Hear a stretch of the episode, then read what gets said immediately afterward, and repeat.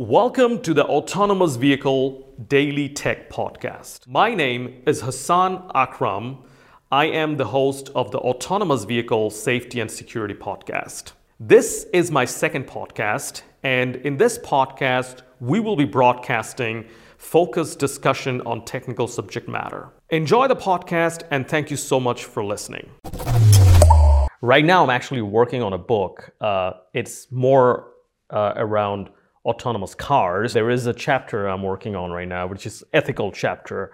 And uh, certainly the question comes like millions of Uber drivers, truck drivers, taxi drivers are going to be replaced by a software. What will happen to them? And the interesting point you just mentioned that there is a shortage of it.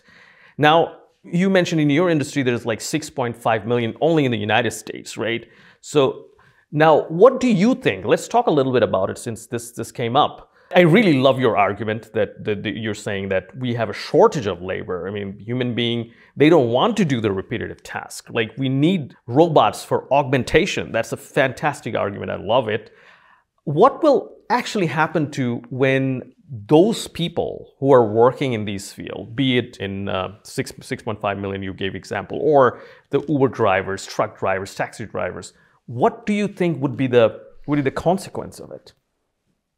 I think that the, the planet is structured around value.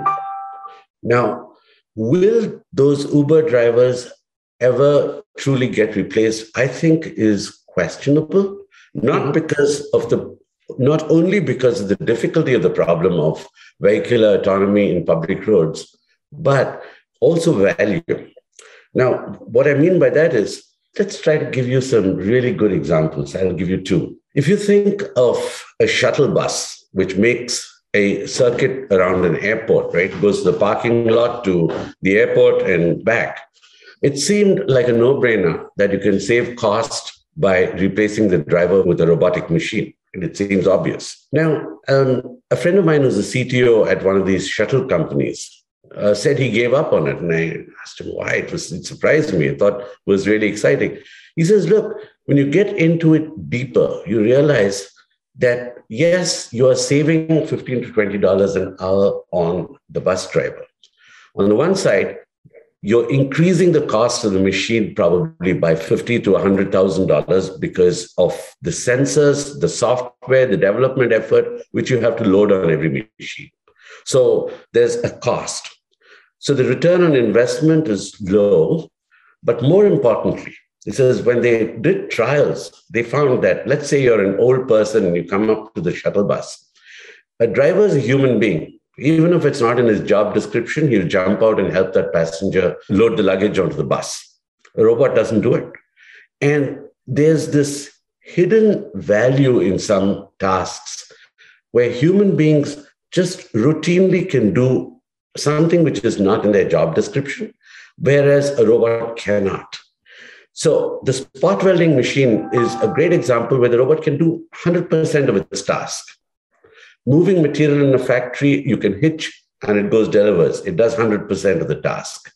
Driving a shuttle bus, it does the robot does not do 100% of the real task, which includes the human interface of helping an old person move the luggage on. In the Uber driver case, this example is goes further. The Uber driver takes the car home, he parks it in his garage. You don't need to pay him for parking. You don't need to pay him for cleaning the car. You don't need to pay him for taking it off for maintenance. Now, the industry is comparing the cost of that driver at 15 or $20 an hour to the cost of the robot. But there's all these hidden uh, costs, which I I'm not sure have been fully factored in. And when you put that together with the complexity of driving on open roads where there are children, dogs, etc., etc., I have a feeling that vehicular autonomy is far away.